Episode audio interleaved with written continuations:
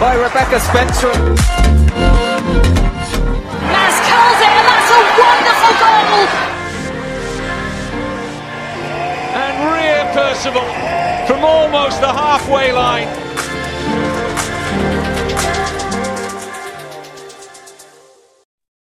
Welcome to N17 Women, the only podcast to discuss Tottenham Hotspur women's team. I'm Rachel, I'm your host for today, and I'm joined by Caroline and Sian. Abbie is elsewhere for this one, but she's promised she will double the hot takes for our next recording. So, how how are you, Sian, Caroline? Yeah, it's been a it's been a long weekend, hasn't it? But um, we're still here. That's where we're at. That Sean has to say we're still here. yeah, we're we're coming recording this right off the back of the men's game against Liverpool, which was like an emotional roller coaster. So, I mean, we're here. okay we're here. We may be slightly emotional. Um yeah this may mean that our our opinions are more extreme than they otherwise would be but that's all good. We're here to talk about the home game against brighton at the tottenham hotspur stadium. It's only the second game we've played at the stadium this season although i think there are rumours that we will probably have a third the final game of the season against reading so let's start by talking about the main stadium experience. We haven't actually heard what the attendance is yet, other than the somewhat opaque two to 5,000, but it was clearly well down on the 20,000 or so who were at the game against Manchester United. And the atmosphere was a bit flat. The clubs received some criticism for not doing more to promote the game. And it's something that we've talked quite a lot about on the pod. So, what do you think? Did it work to hold the game at this stadium? Are you pleased that we may play our final game against Reading here? Uh, I I still don't love playing at the stadium. I have I have to say, and particularly, I mean, in this game, you know, you, you have fewer people because they they moved the game to the Saturday, so some people who had been intending to come when it was at Brisbane Road couldn't come, and then they move it to the stadium with not that many weeks' notice that it's happening, so not that much time to to to build that support. Um, and it was a game against Brighton, which isn't the name of a top four side, which is often what we've done but it was a big relegation battle. It was an important game, but the club aren't going to say that in their marketing. So they missed the trick because I heard somebody before me at the game saying, "Oh, and of course Brighton are, you know, are having problems as well this season." So, And it's like, uh, like that's a surprise. I mean, one thing I love about, you know, it was great that you know we had loads of people there. Jenna was there, Josie Green was there, Renee Hector was there. All these ex players were at the stadium to see the game, and that's great to have those people there and to have the celebration. But then I had a guy sat behind me second half talking to his daughter about how yeah, of course, this isn't as good as men's non-league football. And I'm just sat there thinking, well, why are you here then? Go away. And I just kind of, oh, and as I mean, we'll talk about Ria as well coming on, but I just felt so disappointed for Ria because when Kit came back from injury, there was a loud noise when she stepped off the bench, let alone when she stepped on the pitch. And we all, because we all at Brisbane, and I was quite surprised at that, but everybody at Brisbane Road knew the importance of her coming on. When Ria came on, even though the announcer said, coming back from injury after more than a year out, there wasn't the same loud whoop because people didn't understand. And I just think that the the atmosphere at the stadium is not the same. It's not of a group of people who are in it together. It's of a lot of people who have come to see the stadium and to enjoy the game, but who don't understand the women's team. And so for me, actually, that last game against Reading, I think you you'd get a better atmosphere if you were at Brisbane Road, which is strange. And we're not a great fan base for noise and for, for singing and all of that. But I do think when you've got a smaller group of people who really know what the game is, unless the club are going to say, this is a relegation six pointer, this is a huge game, everybody's got to be here and really push it, which already they've missed a trick because it's been leaked. Vicky basically said to the press after the press conference that it was going to be at Reading, but it hasn't been officially announced. It, you know, and it's a few weeks away. We're not going to. We're going to have a similar number of people as we had against Brighton. Uh, it's great facilities and things for the players and that, but also again, we, we've talked about Brisbane Road and the TV cameras being on the wrong side, and we understand the reasons at Brisbane Road because it's a smaller stadium and it's harder and yada yada yada. But at the Tottenham Hotspur Stadium, again, the cameras are on the wrong side. They're not on the side that's looking at the fans a lot of the time. What's your excuse at the Tottenham Hotspur Stadium? You've got camera positions everywhere at the Tottenham Hotspur Stadium. Um, and look, watching just some of the um, stuff on the goals, just empty stands. Uh, that's not going to inspire people to come to the game. And I've just, I'm clearly had enough of games at the stadium for now. And I don't think it improves the atmosphere when you're talking about really getting that the team going. Okay. Just to play devil's advocate, you did say that people, if they come, they don't, you know, you get people who don't know the game, don't know the team. Club might be saying, well, if we get those people to come and then we have another game at the stadium, we get those people to come back, they'll start to know the team. So, yeah, but then are they going to come to Brisbane Road? Because we'll, thus far, there's been no evidence to suggest that people who come to the stadium then come to Brisbane Road. And part of that is because there's no, and this time round, ironically, they did actually announce, I mean, all too late, not straight away after the game, but after a little while, our next game is at Brisbane Road is against Reading, which the irony being, of course, it sounds like it's not going to be. So pointless. I want to piggyback off something Sian said, which was that the club was kind of reluctant to market this as a relegation six pointer. And the thing is that they don't want to give club the bad press of admitting we're in a relegation battle but the journalists are happy to do that and they're happy to point out what a small crowd we have how it seems like the club is not investing in the women's team the way they should be so it, it, happened anyway. And I feel like it would have been smarter to at least promote the game in that fashion so that the admittedly casual fans who showed up because it was at the main stadium can at least have a sense of what the stakes are and give them something to feel invested in with the actual football rather than just being like, okay, you're a body in the stands. Yeah, I think it is a really good point that there is a reluctance to promote it in the way that might actually get fans there because they would then know it was an important game as opposed to just thinking, oh, it's Brighton, who knows, we don't really care about them. Or in the future, Reading potentially. So let's hope that they are willing to admit that it matters next time and start promoting it as a must win relegation battle, but we'll see. I guess one of the things is that it potentially gives the players a little bit of incentive to play. And we will talk about whether or not we saw better passing, sort of better joined up play, better surface, you know, more of a, an event. It might motivate them. But maybe we can see whether or not we think it did um, when we talk about that. So our last game against Brighton had been way back in September. It was that 8-0 win, after which we then didn't win until February. So this one ended 2 all after Brighton twice took the lead only to twice be pegged back, both times by Beth England goals. We'll go into the game as it happened, but let's start with a lineup. We saw Becky Spencer again in goal. I think this has been the fourth game running that she's been in goal after Korpela had been in goal for much of the earlier period of 2023. Then we had Kerys Harrop, Molly Bartrip, Amy Turner, and Ashley Neville at the back. The midfield was initially a four of Rosella Ayane, Drew Spence, Angharad James, and Celine Bizet, and a front two of Bethany England and Evelina Summanen. And it was more or less a kind of 4 4 2, although there were definitely periods when Evelina dropped much deeper and left Beth alone up top. The only real change from last week was that Ros came in for Asmita Ale, but that had a knock on impact, which meant that Ash was dropped back to the sort of right back where had played in the front line in the last game. There was bigger news on the bench with Mana Iwabuchi and Shelina Zadorsky both back from injury and listed. And most notably, it was the first time that Ria Percival was in the matchday squad since last May. So, what did you make of the lineup when you saw it? Disappointment. I kind of felt like the the lineup and the you know slight formation change last game had really worked so it was puzzling to me why we would shift away from that unless there were injury minute concerns that we don't know about, which we never know about, to be fair. But just seeing Ash dropping back into defense uh, made me immediately feel less confident about the results. And I, I feel like we agreed last week that Asmita had a bit of a mixed performance. But at the same time, you would like to see her at least getting some minutes to try to work her way back into some form. So a little puzzling there, but just seeing Ria on the bench was really exciting to me because she was such a huge player for us last season and she could really make an impact in these last few games in the run-in. Yeah, I mean, I guess in the second half against Villa, we did kind of change back to the, more of this kind of formation with Ash dropping back in that game as well. So not hugely surprising, and but but disappointing that it's just back to what it has been. I guess Vicky figures keeping the players who know where they're going. But then I saw one of the one of the journalists saying, you know, every time she sees Spurs playing, she can't get over how much they don't look like a team of people who are playing together, but a bunch of people who are all expecting other people to do something that they're not doing. And this is where we've, you know, we've talked about passing and and overlaps and all those kind of things in the season where we've had the problems, and it, it isn't changing. So, yeah, it was.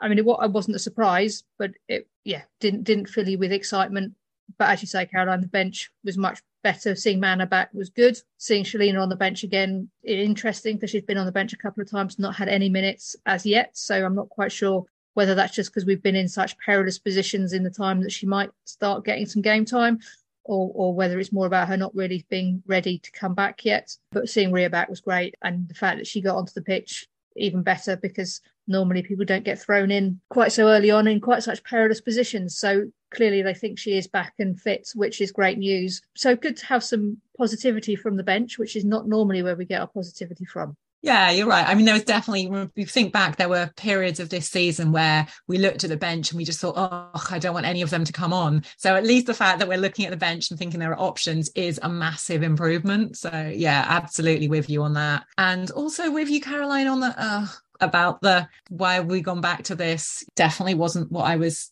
looking for. But hey, Brighton had started their managerial shuffle before us, with Hope Powell losing her job after our visit in the autumn. And during the recent international break, they appointed Melissa Phillips from London City Lionesses via a brief period at Angel City.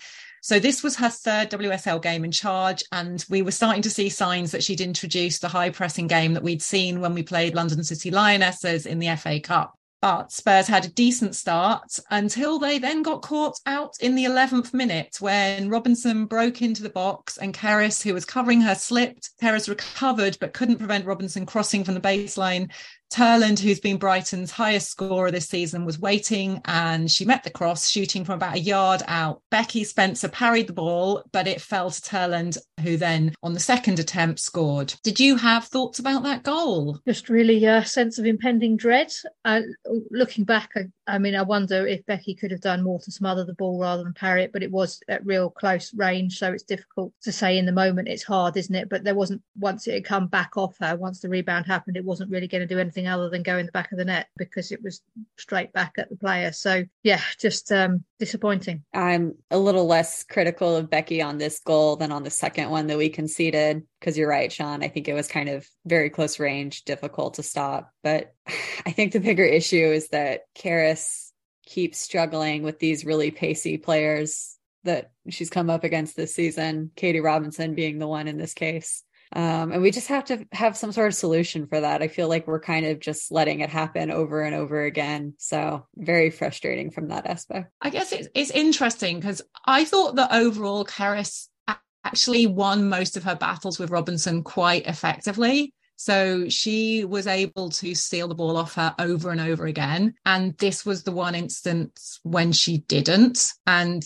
I guess it's one of those things is that once I think I feel, it feels a little bit like once we get into our heads that Kerys loses these battles, it starts becoming the story that we see. And I'm not entirely convinced that that was the story this game because she was her positioning, her, you know, the ways in which she got us out of trouble from the back um, was actually really impressive. And so I guess I would just, I'm just wondering whether that was what was going on or. Yeah, I think I felt more comfortable with her this season when she's played at wing back because I think that's allowed her to really make more use of her positional strengths. But, you know, I get what you're saying. I think perhaps it is an accurate story because opposition teams are targeting that flank for that reason. So, you know, I never want to be too critical of a single player because usually things happen up the pitch that precede that moment and that goal. But yeah, I do, I do think it's been a problem that needs to be addressed better. I just wonder because, you know, Sarri got round Ash a few times and that led to opportunities and chances. And this one was clearly Kara slipped. And yes, obviously you don't want to slip, but there was a something that preceded the problem in this case. And I think that she, in other instances against Robinson, was really good. So I guess it's just, I'm just putting out there that may, I don't think they were necessarily targeting this flank. And I also think that Robinson didn't do great in those one on ones with Kerys. But hey, different opinions is fine. I mean, one of the reasons we're not enjoying watching playing at the stadium is it's much more difficult to actually to see the game because you're that much that much bigger pitch. So it, it is difficult to see. But I didn't think Harris had a bad game overall. To be fair, and you know slips happen and mistakes happen. Everybody makes a mistake. So I mean, the first goal of the last game was Asmita Ale making a mistake, which came from an Ash mistake. So you know it happens and it does need to be it does need to be something that we cut out though because we are suffering and even if it is just a mistake we're conceding too many goals and if it's just individual mistakes something needs to change no, I absolutely agree with that. And I think, I guess what I'm thinking is maybe the issue is how do you cover those mistakes? Individuals are going to make mistakes. That's football. It's like, how do you respond as a team? Maybe it's the, I mean, because when we, when we've been playing with a back three, you've spoken about how actually that gives more cover. And I wonder if they've got used to playing with a back three and having more cover that way than, than when you play with a back four. So we'll come to the next game later, but maybe that's with Shelina in theory back. Maybe that's an option for the next game. Okay, something to return to. But the good news was that Spurs found an almost immediate response. It took about five touches after kickoff for the ball to get to Roz on the left. She crossed into the box and it was headed out by a Brighton player. Terrace then took the corner kick on the far side, and Evelina on the corner closest to her flicked it on for Beth to jump and head it across the goal and out of reach of the goalkeeper Williams. So, thoughts about that goal and the speed with which Spurs found that response? Well, usually it's the other way around, isn't it? Usually it's us scoring and the other team getting a, and us losing concentration. So great to see the other way round. Fantastic. Beth just jumped above everybody in the box and you're not going to bet against her in that situation. So great to see the response in that moment. And it was what we needed. Just a shame it didn't last as long as it could have done. But uh, yeah, great response in the moment and, you know, lifted the mood again. Yeah, I'm at least happy that we have shown a little more resilience in the last few games. And we've had a little bit of luck actually with scoring from set pieces this season in contrast to defending them. so there's a silver lining there. Indeed. Um, so for a while after the goal, Spurs looked like they could get another. Um, most notably, there was a really lovely long looping ball into the box from Ash that Evelina very nearly got her head to, or maybe did get a glancing touch on, but didn't go in. And then there was another sort of good period of play, which ended with Drew Spence miss hitting a ball towards the bottom left corner of the goal. But essentially, the last 25 minutes seemed to peter out with Spurs having more possession, but most of it was in our own half are there any other things that you wanted to highlight that happened in the half? It felt like a slightly uneventful half after that. But what were you sort of feeling by half time? Interesting. Some of the uh, I'm in a chat group with some sort of uh, some some of the journos and stuff, and they were all expecting it to go on from there to be a huge score. And I think that that end, of the second half kind of petered out, as you say, and, and demonstrated that it wasn't going to be. I think obviously it was a cagey affair in the sense that both teams wanted three points, but neither team wanted to lose. So, and both teams kind of in a bit of a transitionary period because although Brighton have got a new manager, she's very new and, and they're still learning each other. So, yeah, at least at that point, it was a draw at half time and we were still in it, and a point was better than nothing. And by this point, you're thinking, well, three points would be nice, but as long as we don't lose it, because that would be terrible. Yeah, hold, hold at least holding on to the point was crucial. But I, I do think the end of that half made me feel slightly nervous that it was just going to take one mistake to lose that point because our our build up play was not as strong as I think it was in the game against Aston Villa where we really had passes connecting players seemed to be finding each other in the right spots and in this you know at, at least in the first half I feel like we were not as as focused so I was feeling nervous heading into the second half Yes, I shared your nervousness. It did feel quite frustrating and like we were running out of ideas and it was only, you know, halfway through. So, anyway, the first part of the second half as well kind of added to the nervousness because Brighton were pretty dominant um, and had chances but didn't score. And then on the 63rd minute, Geum-min Lee, who had earlier come on as a substitute, received the ball in the middle of the field, passed out wide to Robinson, and received it back again on the edge of the box. She had a lot of time and space and sent a lovely shot to the top right corner, which Becky failed to get a hand to, and that was 2 1. Again, Brighton were ahead. I saw a tweet of somebody suggesting that Korpela would have saved that goal. And I had to tell them, nope, both of our keepers are vulnerable to long shots. Like we've known this has been an issue all season.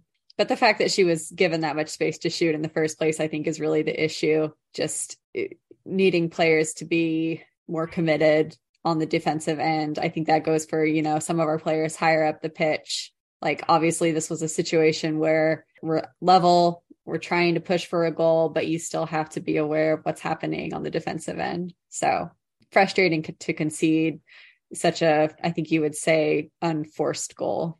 And lots of fans in the stadium not happy because shortly before that, of course, just after coming on, Lee had committed an offence which many people considered to be a red card offence. The referee clearly didn't. Um, and poor old Evelina was on the ground for some time, clearly in some discomfort from what looked like a, a stab at the throat off the ball uh, after the ball had, had gone from Lee. So she proceeded to be booed for the rest of the game, which again, I'm not 100% on board with, but in that situation, that would have happened, I think, in the men's game too. Yes, not good from our end, but again, one could argue that she shouldn't have been on the pitch at that point, or at least that she should have, you know, you do wonder sometimes, you know, in getting in close quarters had resulted in Evelina being ha- having to have the physio on and things. How worried do people get about that? I mean, that shouldn't be affecting things, and, and she should have been closed down, and people should have been coming at her. But yeah, lots to think about in terms of of Lee's came on and she played fantastically and she you know had lots of of the ball and and, and created lots for Brighton so she was a player that we clearly should have been aware of and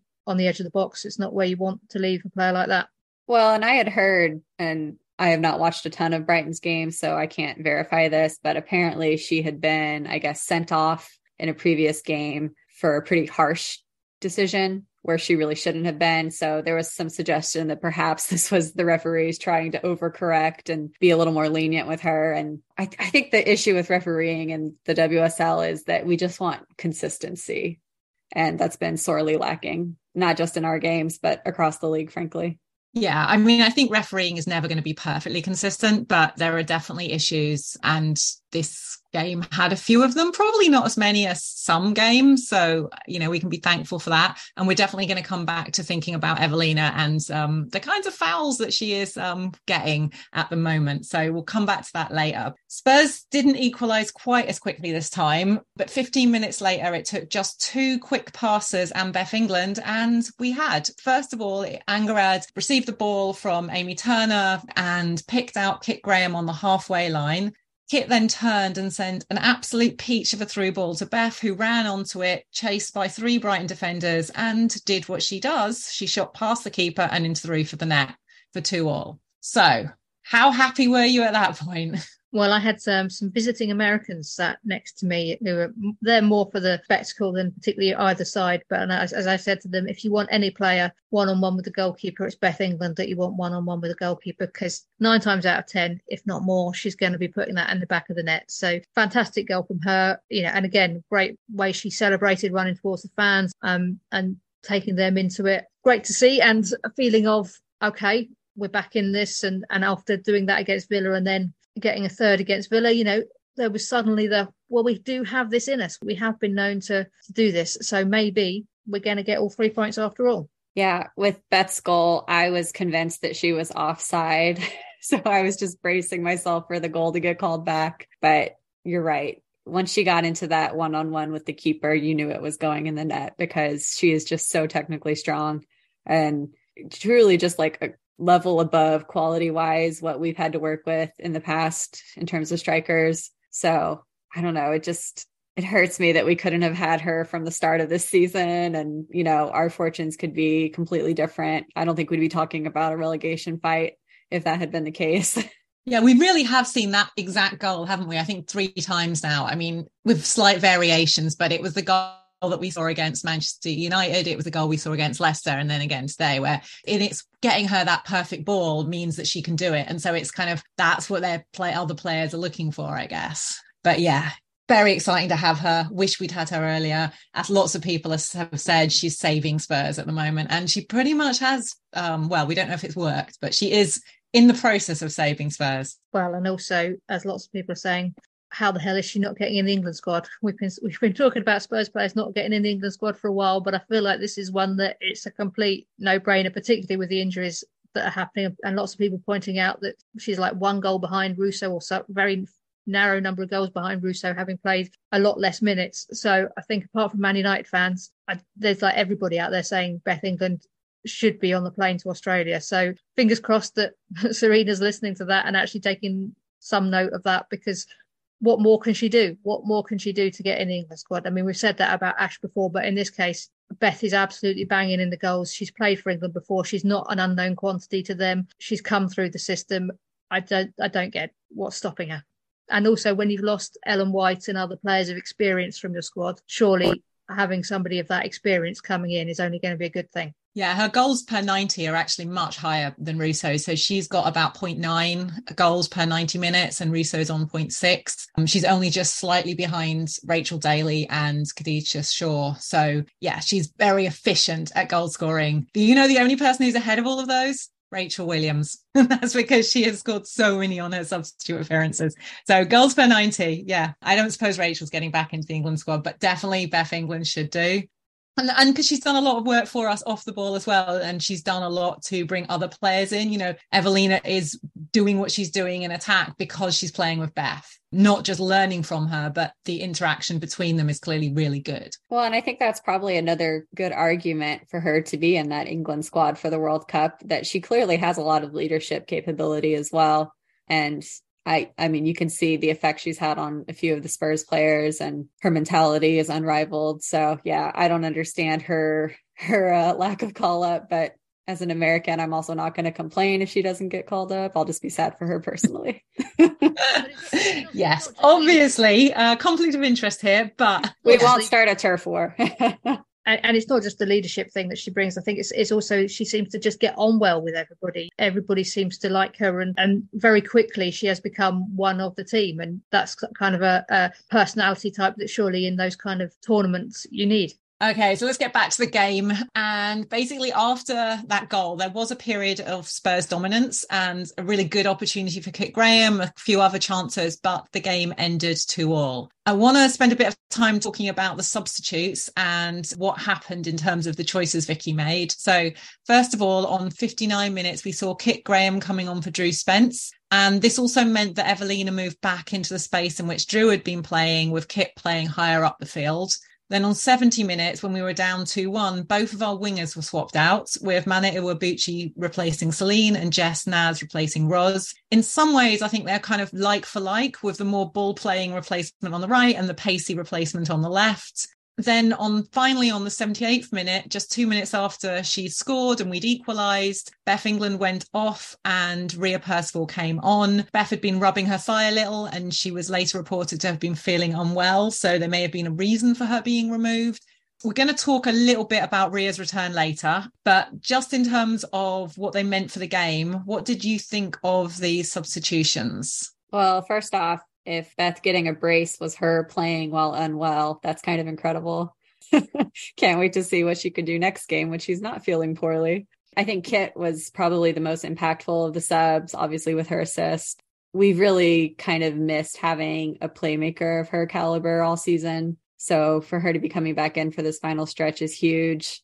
And I was really impressed with Jess Naz as well, not just what she was offering going forward, but I feel like she's cleaned up some of her defensive issues. I saw her really committed back on defense several times. So loved seeing that from her. Iwabuchi, I feel like was not as impactful, but we know she had been out with a knock. So perhaps it's just a, a fitness thing, needing to get some minutes back under her leg. Yeah, I feel like what more does Kit have to do to get a start? For me, I want to see her starting now, please. Thank you very much. She is a playmaker. She needs to get more minutes under her belt, and she's only been getting a short number. She's not going to improve in the way that we need her to, just playing 20 minutes at the end of games. Uh, start her and give her 60 minutes. Do it that way round if you need to. But and I think particularly with the way Drew's been playing this season, or or Angharad even, I wouldn't be sad to lose one of those and get Kit coming in and and ha- seeing what she can do. And she has shown in this last game that she is closer to being the player that we remember her being. So yeah, I, I, just want to see more of Kit, please. As you say, I think Jess did a good job. I, I was pleased to see that Celine was playing. She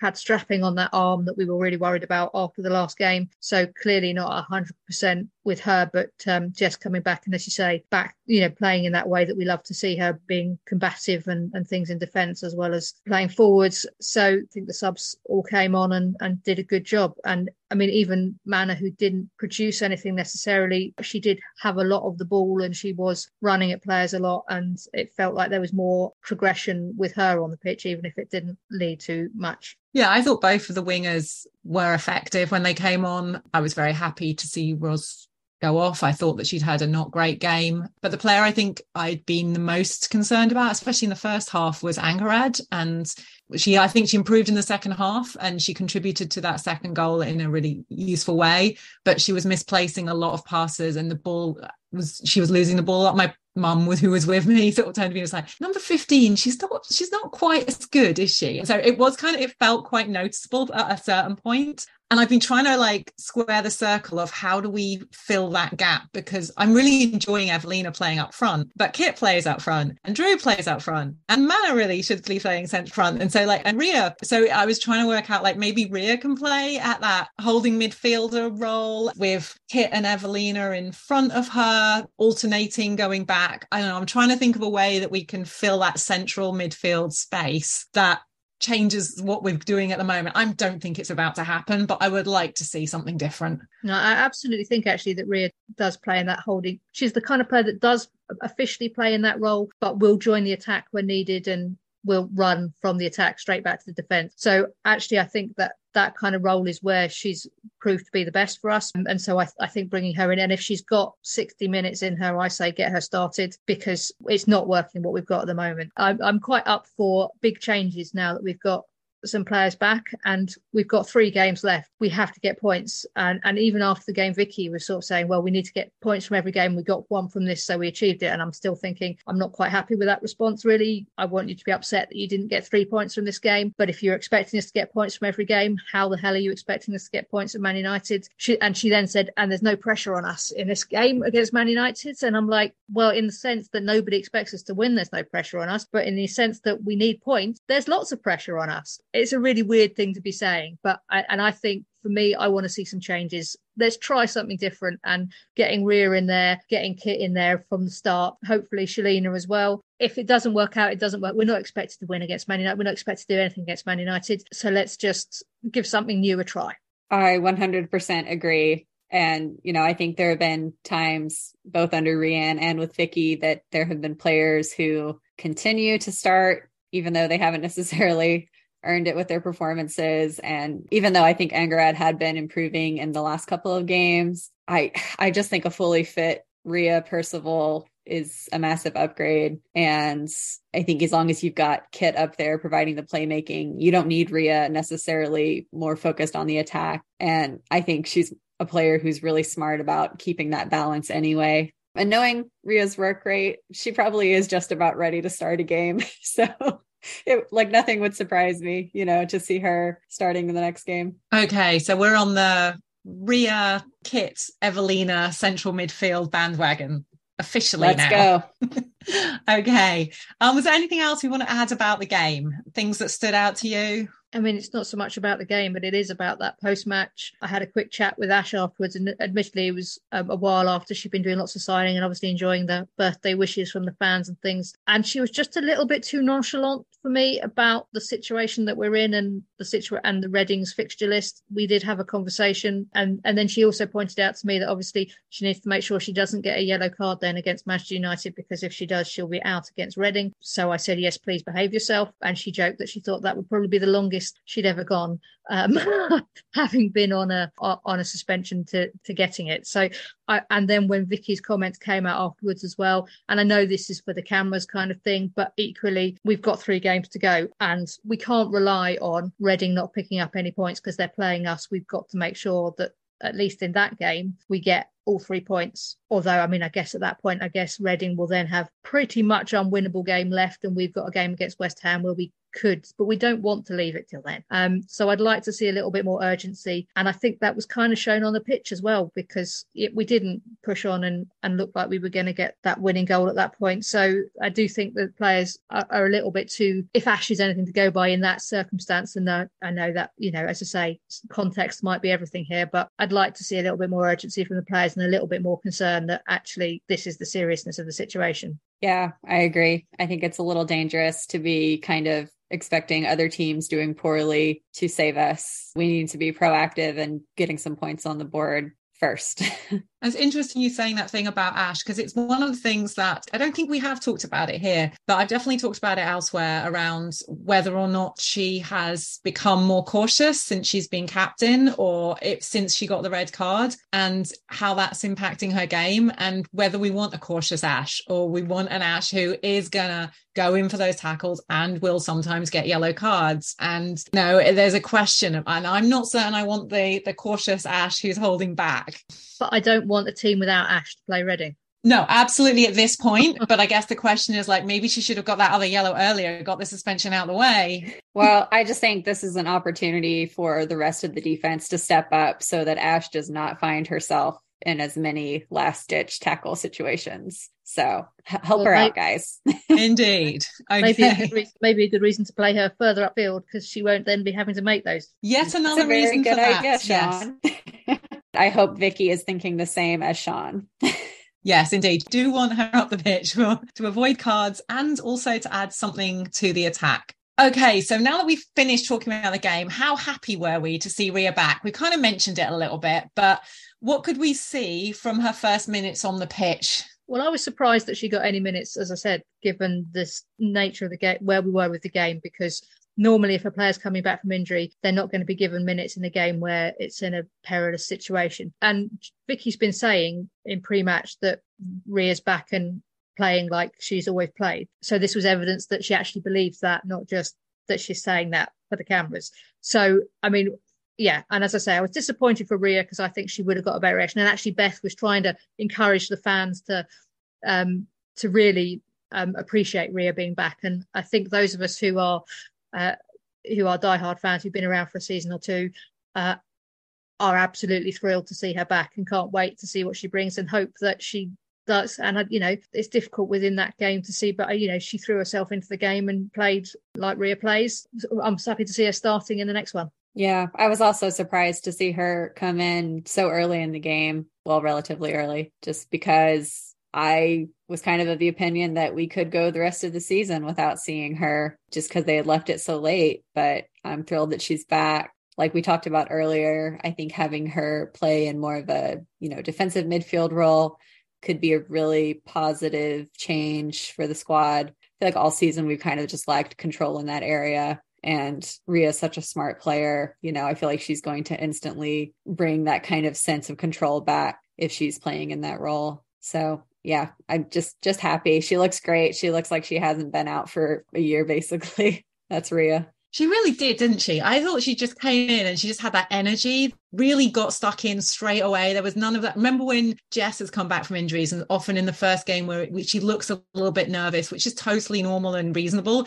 And Ria just didn't have that. Like she was going in for tackles. She was, you know, getting in the mix. I love that. So I was really excited. I'm also super excited that she's going to be able to play in the World Cup, given that it's uh, in New Zealand. And I think that she's been so central to her national team that not being able to play in the World Cup would have been terrible. And had her ACL injury lasted as long as Kit's, she wouldn't have been. So she's actually come back in about 11 months, which is much quicker than Kit did. So I'm really happy for her for that as well. But you know, speaking of Kit, I think when she returned from injury, it was kind of the same thing that we felt like she was immediately back to her old form. Um, you know, no noticeable change to the way she was playing. So I feel like we've often been pretty critical of Spurs medical team, but they're clearly doing something right when it comes to rehab of these ACL injuries because our players are coming back from this type of injury looking very confident and clearly fit. So good job there. Yeah, absolutely. Really, really good.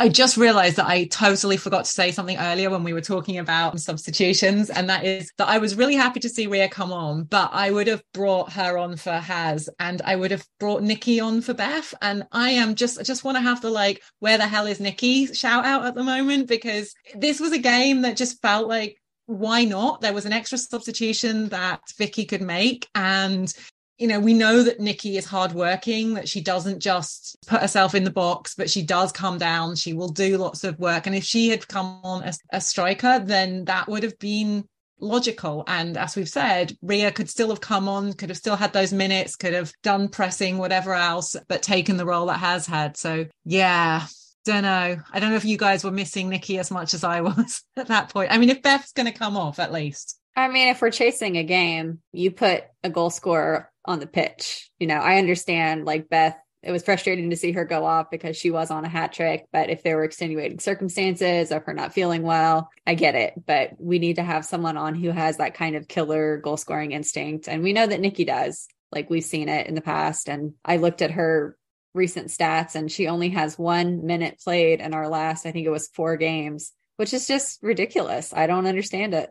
And again, it does make you feel like Vicky was settling for a point at that point because why wouldn't you? You know, if you you need a striker on the pitch if you're going to score a goal, right? Uh, in most scenarios, and as you say, Ria can come in other places. You've got the availability to do it, and it does seem strange that Nikki hasn't got any minutes recently when we've been hunting down games. So yeah, we, we know she's struggled with injury and things during the season, but at this point, if she sat on the bench, then surely she's got 15, 20 minutes in her to get some game time. Yeah, and it really was only about 10 minutes. So she wouldn't have even needed the whole 20. Yeah. How about um, Mana, another player who we saw come back? And I know you both sort of commented a little bit on her, but earlier when she first came from Arsenal, she was really influential. And do we think she is going to get back to that? I think so. It, like I said, it, it looked to me like she was just a little rusty, but she was still doing all the right things and you know, making those kind of interceptions, dribbling moves that we've come to expect from her. So I'm not particularly worried about her status. I think I don't know. I'm I'm not convinced that she is a starter for us right now, just because of some of the other players that we've gotten back into the squad, like Ria and Kit that we've talked about.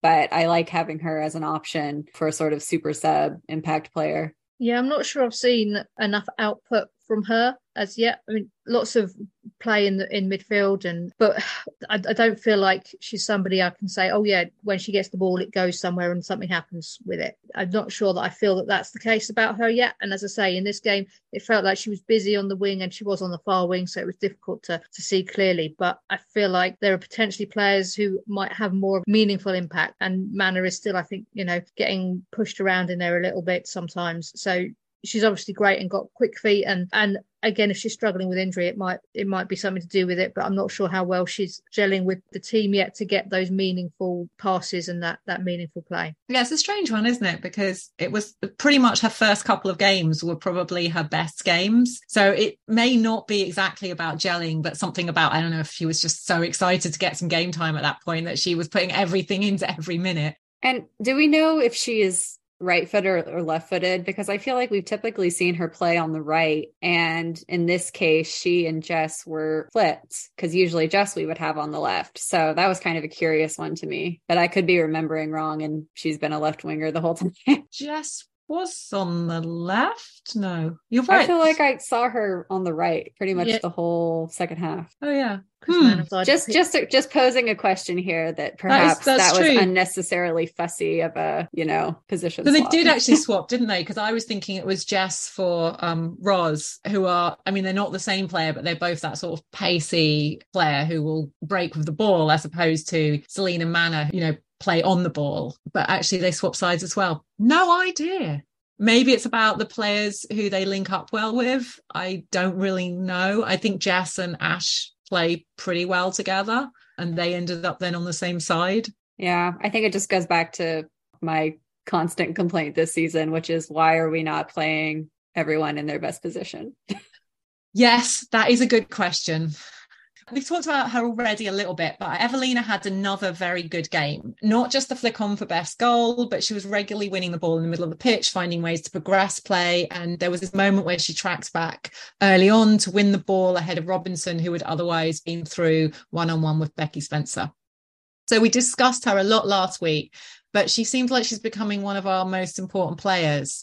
Do you agree?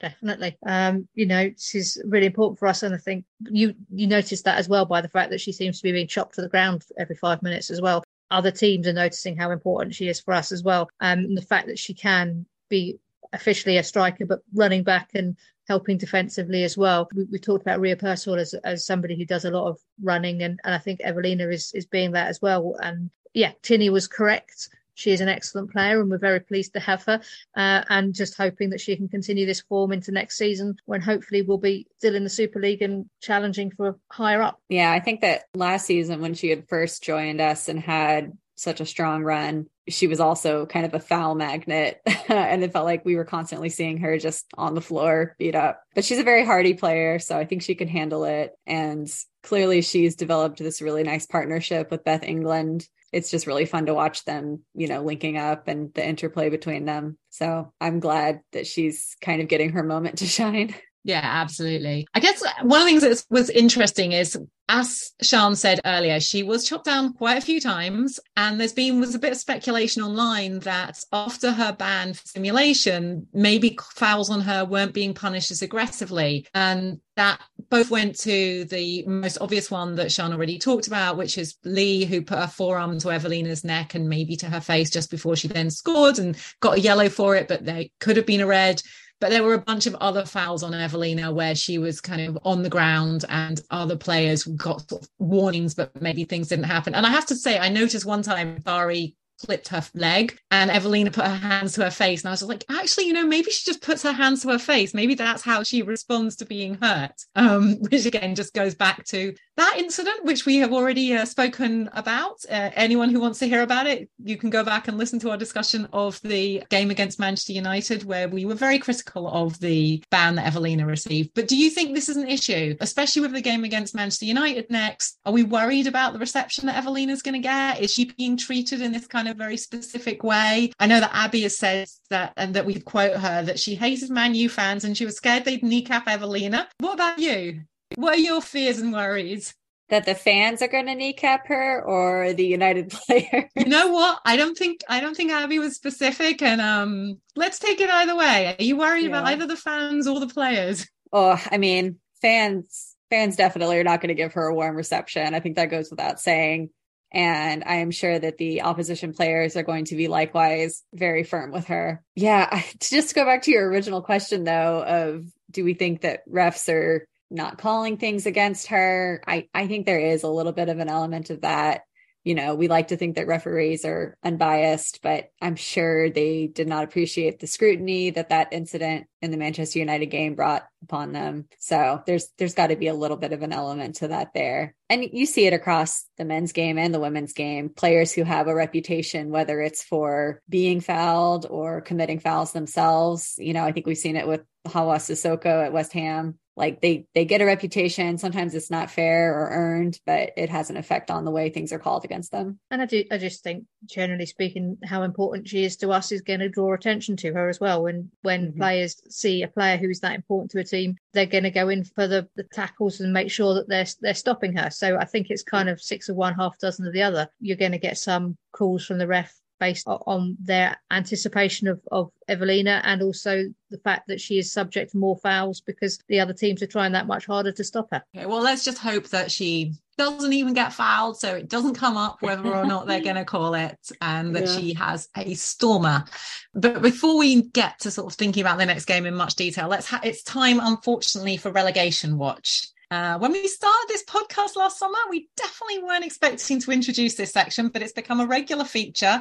And I'm thinking that we probably won't be able to stop talking about it until the last game of the season, unless something really great happens before then. So let's look at the other teams. We saw Leicester absolutely destroyed Liverpool 4 0, moved up two places. So they're now on 13 points. Brighton's draw against us puts them on 13 points as well. Reading took the lead against Manchester City and actually didn't look bad with Sanne Troelsgaard especially looking like she's going to cause some problems for our defence when we play them. But Manchester City are amazingly good at the moment and they had 37 shots out of which they scored four to end the game with uh, easy winners, which meant that Reading remain on 11 points and their goal difference is now worse than it was at the start of the day. Spurs are on 14 points, so just three points ahead of Reading and one point ahead of Leicester and Brighton. Goal differences where Spurs have a slight advantage with a seven goal better difference than any of the other three relegation fighting clubs.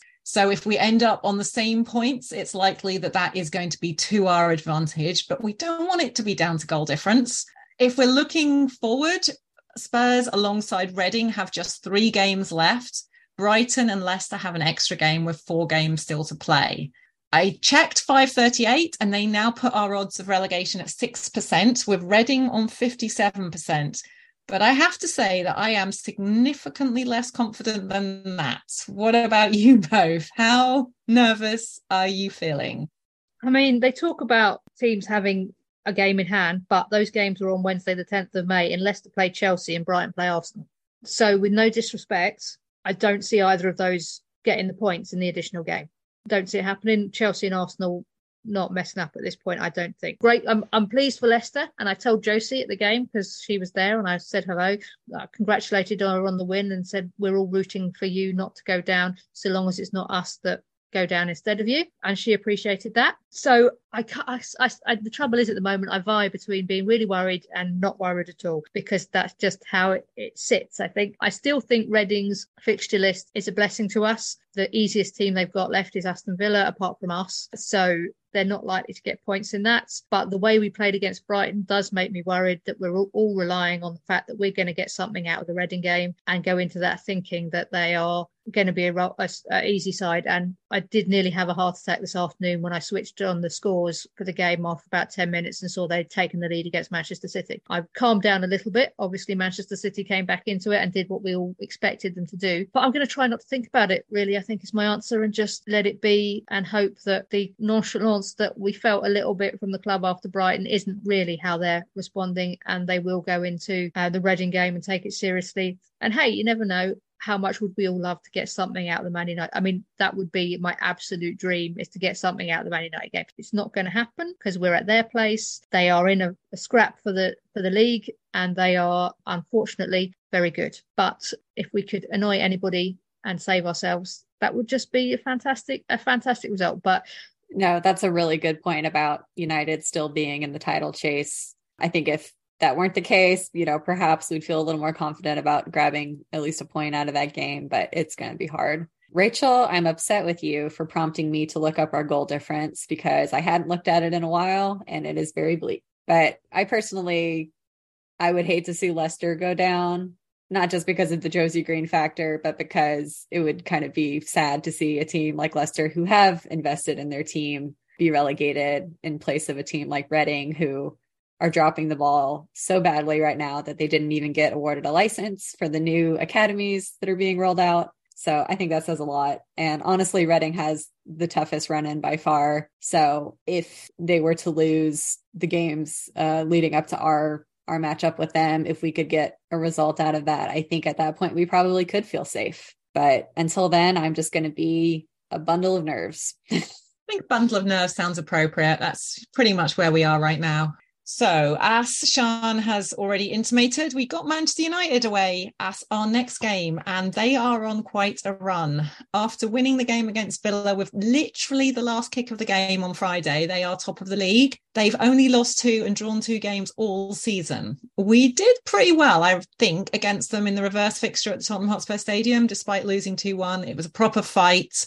And that was Beth England's first, you know, really impressive goal for us. However, last year away to United, we lost 3 0 and we looked completely at sixes and sevens. So that is also a possibility. Um, and as you guys have said, this is a must win for them if they are going to stay ahead of Chelsea in the race for the other end of the table. So, how do you feel about this game?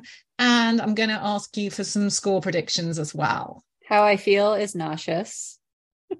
I'll, I'll just go straight into my score prediction because I, I really don't have much else to say about this one. I just feel so nervous about it. I think we're going to probably have another 3 0 loss, in case I wasn't clear. yeah, this game is either going to be we really go at it and we keep them tight, or we're going to lose 4 0. So I'd love, I'd love to, the kind of the optimist in me says keeping them to 2 1 would be great and that would be a really good result. And excellent, but the realist in me is just worried that it's going to be 4 0 to them. Okay, I'm just going to chuck in Abbie's comments before I give my prediction. She didn't give a prediction, but she did say that she thinks that we always do better when there's no pressure and that she feels we're going to get something from this game because we're so expected to lose. So there's Abby putting her money on, I guess, a draw at the least. I think that we're going to score goals, but I also think they're going to score more goals. So I'm thinking like 5 2 to them I hope that I am underestimating our defense and that I am, yeah, and that we don't do that. And it's two all maybe instead. You know, I could, I just think we're going to score. I think we're on a really good scoring streak, but I really think they're going to score. As I say, I, I would so dearly love to get a result against this team. Chatting with Jenna and you know the whole history of Spurs, Man United. This is the team I really want to get something against, and this would be the perfect moment to do it. So I, I'm putting all the good thoughts out into the universe, but I'm not expecting anything.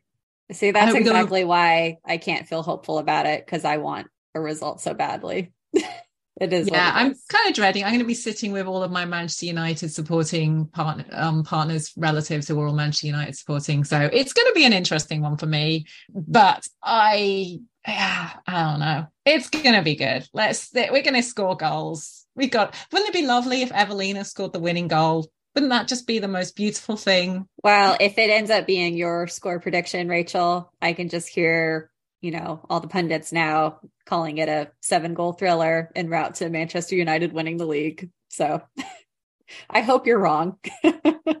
yeah, I hope I'm wrong. I hope we win 5 2 and Evelina gets a hat trick with Beth getting the other two or somebody else. I don't really care. Just Evelina's hat trick would be nice. I want Kit to get a goal because she needs a goal. Okay, Evelina a hat trick, That's true. Kit for one, Beth for one, perfect. Or maybe Ash to score one because she made a very bad mistake last time she was at the Lee Valley. So let's not remember that and her make a new memory. Let's just score goals. That's I don't really care. I'd love for various people to score goals, but ultimately, if we score goals, it can be you know Becky Spencer scoring them. I don't care. God, that would Okay. be glorious. Yes, doing a sort of crazy run all the way goal to goals. Perfect.